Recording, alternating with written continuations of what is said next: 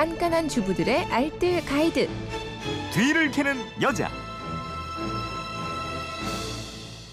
네, 휴대폰 뒷번호 5154님이 금도금이나 은도금 제품 보관법 좀 알려주세요. 라고 같은 문자를 두 번이나 보내주셨는데요. 뒤를 캐는 여자 곽지연 리포터가 알려드리겠습니다. 어서 오십시오. 네, 안녕하세요. 요즘 도금된 액세서리 많이들 사용하고 계시잖아요. 근데 먼저 슬픈 사실 하나는 도금이 된 주얼리는 언젠가 결국 변색이 될 수밖에 없다는 네. 겁니다.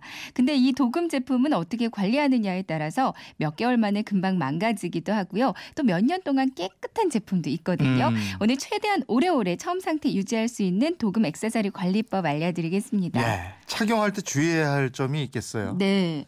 도금이 된 제품은요, 물이나 향수, 땀에 아주 약합니다. 아, 이런 것들과 접촉을 하게 되면 색을 잃게 되거나 심하면 녹이 나고 곰팡이가 생기는 경우도 있거든요. 그 로션을 바르거나 향수 뿌리고 집에서 나설 때는요, 최대한 제일 마지막에 착용하는 게 좋습니다. 음. 하지만 또 손에 로션이 남아 있다면 착용 시에 또 이 도금 액세서리에 묻을 수도 있거든요. 네. 손도 깨끗이 씻고 착용하는 게 좋겠어요. 자 그럼 이제 본격적으로 평상시 관리 법 좀 알려주세요. 네. 착용을 하고 나서 집에 들어오시면요. 액세서리 표면에 남아 있는 유분기, 땀을 꼭 닦아주시는 게 좋습니다. 음. 이땀 성분과 유분기는 도금을 빠르게 변색시키거든요.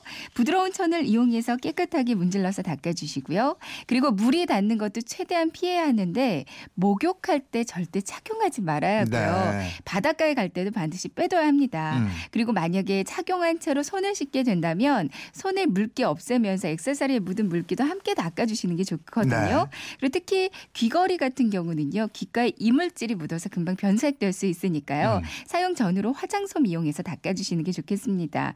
그리고 또 한 가지 도, 도금 제품은 햇빛에 장시간 노출이 되면 이 도금된 부분이 산화돼요. 네. 그러니까 한 번 산화가 되면 다시 원래 상태로 되돌리기 무척 어렵거든요. 음. 때문에 햇빛에 장시간 노출도 피하시는 게 좋겠습니다. 보관은 어떻게 합니까? 보관하실 때 가장 중요한 부분은요. 습하지 않아야 하고 공기와의 접촉을 최대한 막아주셔야 합니다. 때문에 조금 번거롭더라도 보석함에 그냥 보관하지 말고요. 따로 보관하시는 게 좋겠는데요. 네. 처음 제품 살 때 들어있던 봉지에 넣어서 보관하면 이게 가장 좋고요. 음. 만약에 이게 없다면 작은 지퍼백에 한두 개씩 따로 넣고 보관하는 게 좋겠습니다. 네. 은제품과는 함께 보관하지 마시고요. 그리고 또 주의해야 할 점은 도금 제품에는 은세척제를 사용하지 않는 게 좋아요. 음. 이 도금이 모두 벗겨질 수 있거든요. 예. 네. 변색이 돼버린 도금 제품 액세서리 있잖아요. 네. 이거는 원 상태로 되돌릴 수가 없어요. 그러니까 한 번 변색이 되면요. 도금 제품 같은 경우는 다시 되돌리기가 좀 어려워요. 예. 그나마 제일 효과가 있었던 방법은 립스틱을 이용하는 거였는데요. 어.